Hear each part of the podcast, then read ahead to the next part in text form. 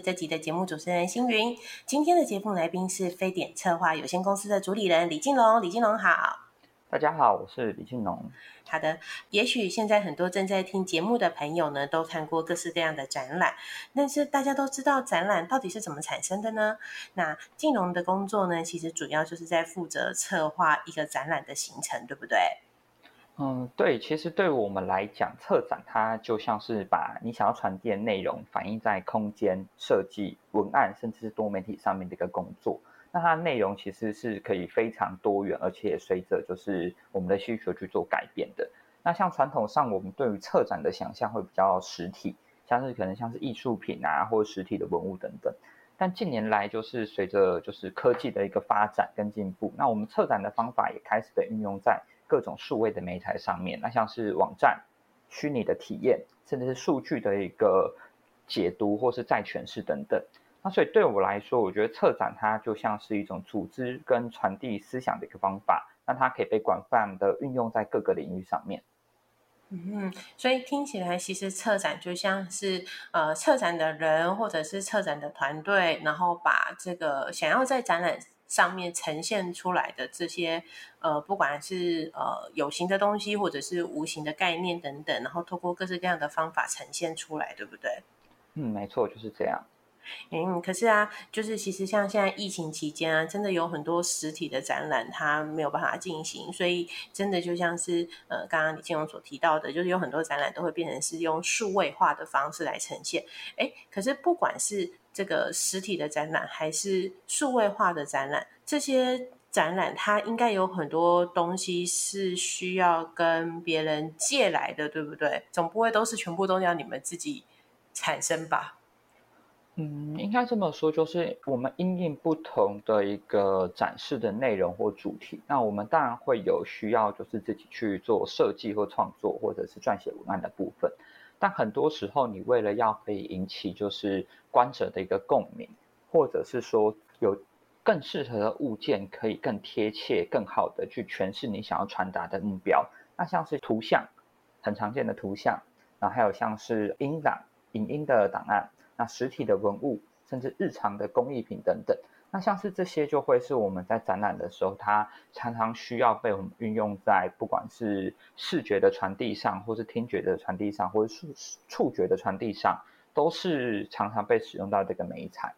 那这些媒材在借的时候，或者是在运用上面的时候，它会需要去跟大家借的话，或者是呃取得的过程当中，会有什么样的呃经验可以跟大家分享的吗？嗯，其实一般实体文物啊，或是日常的工艺品，这种会比较容易找到它的授权来源。那比较常碰到就是你需要厘清它的授权来源的，通常会发生在图像或者是影音档案上面。那这边分享一个，我们过去曾经执行过一个台湾百年歌曲的一个专案。那这个专案的目标，它必须要把台湾的一些比较老的歌曲，然后要放在线上公播。所以在这个时候，你就要先理清，第一个是这个标的它是不是超过了著作权保护的时间。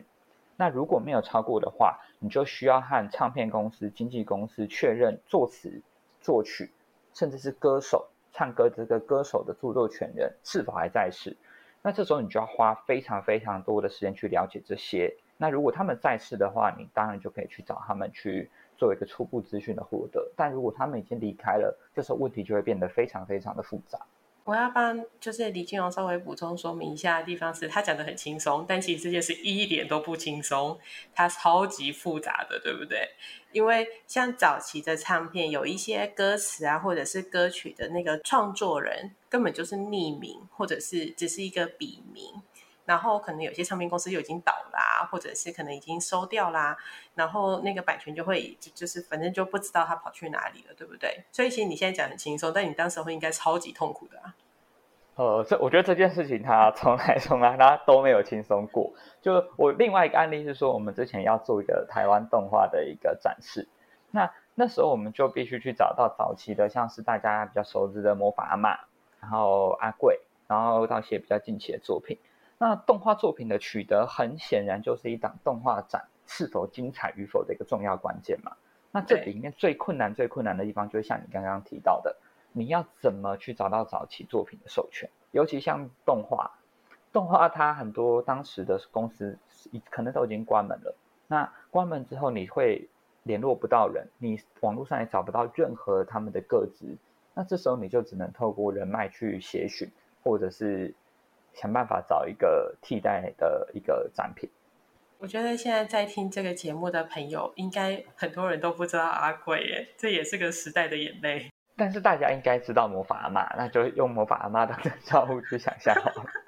有有有，而且魔法阿妈最近又在呃重新做募资专案嘛，所以大家应该都诶比较知道吧。如果不知道的朋友的话，快点去参与那个募资专案。嗯，这样算业配吗？应该不算，我们没有收钱哦。好，但是其实真的就是刚刚李金荣说的哦，就是。呃，每次只要遇到这种早期作品的授权，真的都让大家头非常痛，对不对？因为真的很难。但是，呃，就你的经验上面来说啊，就是在找这些授权的时候，有没有什么一定要特别注意的事情，是可以跟可能之后有机会做策展的听众朋友分享的呢？嗯，如果就实物面的角度来讲，其实首先你要做的第一件事情，当然就是先。尽可能的在网络上搜集所有可能跟你想要授权的这个标的有关的一个资料。那大部分的情况下，我们会得到那个资料的地方，都会在一些蛮蛮蛮奇怪的地方，像是我们的想象里面，可能这些作品他们会好好的被分类或是被归类在某一个网站上面。那这个网站上面会有非常清楚跟详细的一个授权的来源。但其实它往往不是这样，往往你真的要找到那个清楚的授权人，通常都最后都是靠人脉去去找到。那所以后来我们的我的建议会是说，如果你想要取得该产业的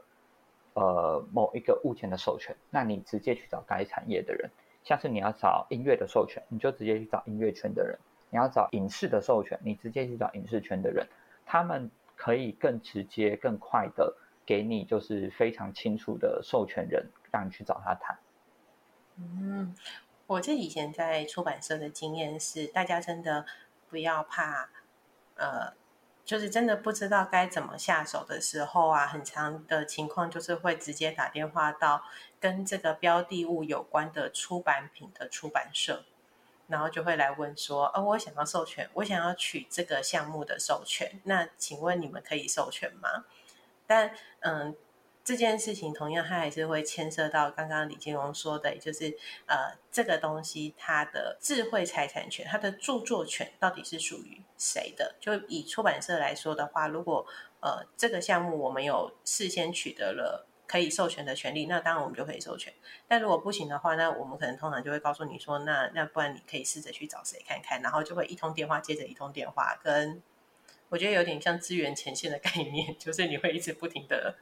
往下找，看最后有没有那个运气可以找到最后的著作权方。这个过程是不是也跟你现在在提的过程很相像呢？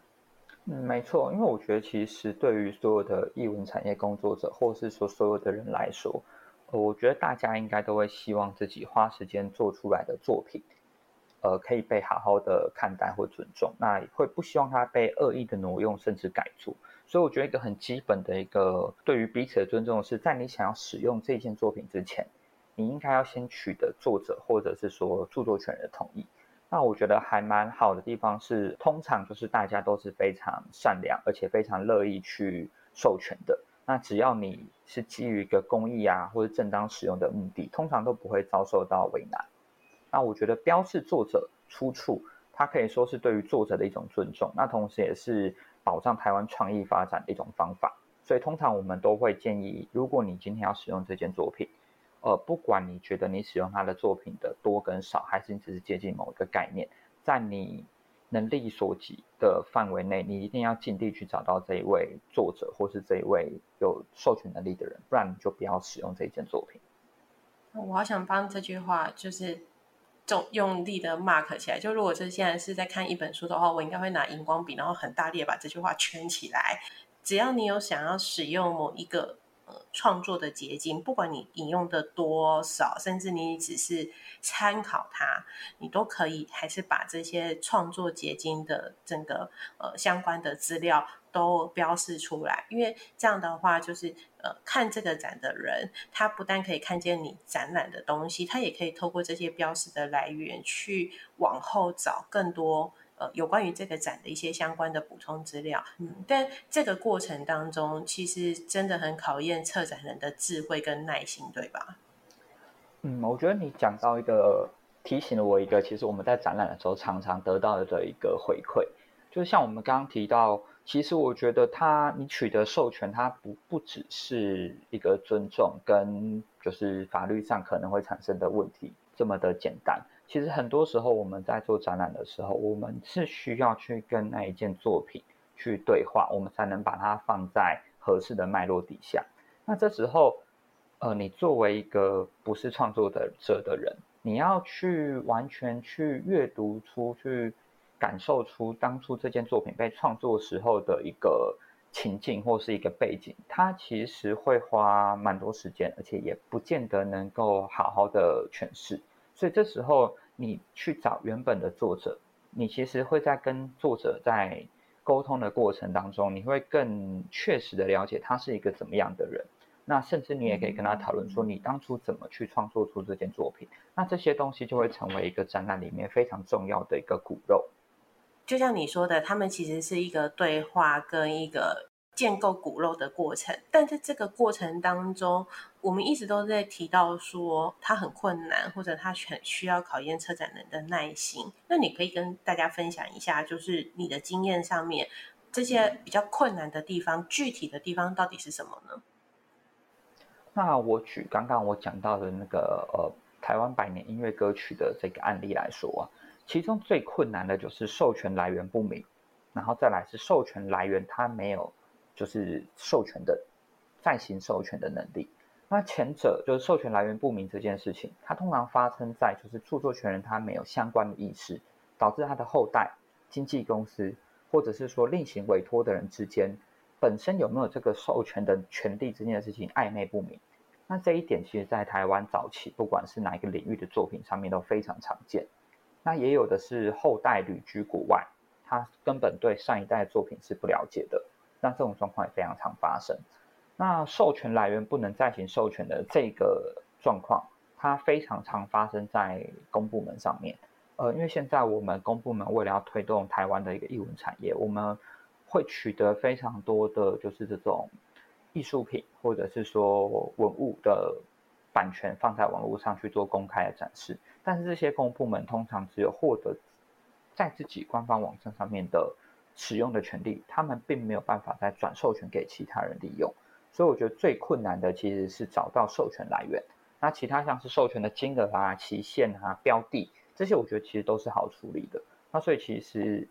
对于授权的实物上来说，我觉得资讯的不透明会对作品的推广造成很大很大的影响。哎，可是如果说是这样的话，那如果我有做了授权这件事情，就代表我们有，比如说大无敌吗？或者是说授权了之后，我就可以很广泛的运用在我想要运用的方向上面吗？应该也不是这样，对不对？对，就是其实，在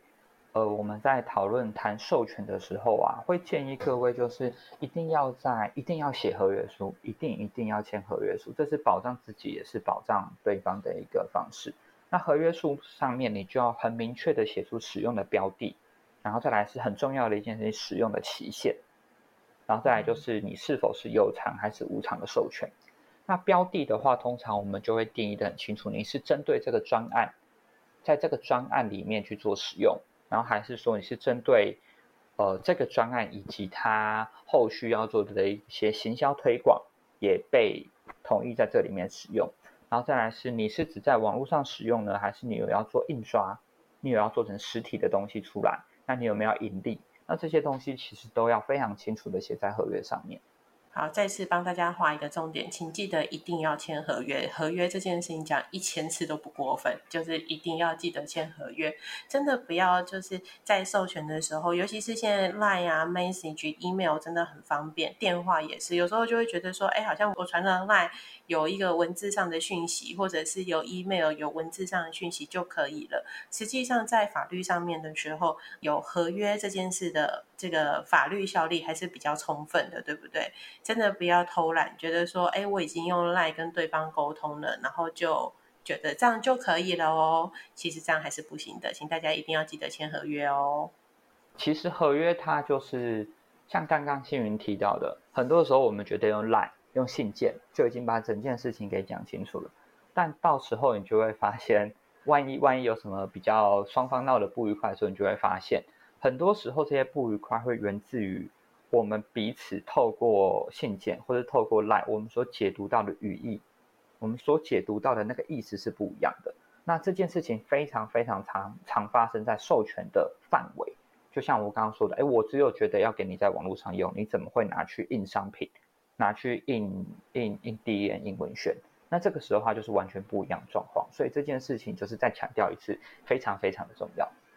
真的，我我觉得大家一定都不会希望，就是你辛辛苦苦做的一件事情，不管是展览，不管是实体的展览，还是线上的展览，或者是呃一个小型的文宣品，我我相信大家一定都不会希望自己辛苦做出来的东西，然后因为这样子一时的呃失误啊，或者是疏忽，然后就发生了著作权的争议，然后衍生出了很多。不必要发生的问题，其实这些问题都是在一开始的源头的时候，就像李金荣说的，一开始的源头的时候，好好的签合约就可以解决了，对不对？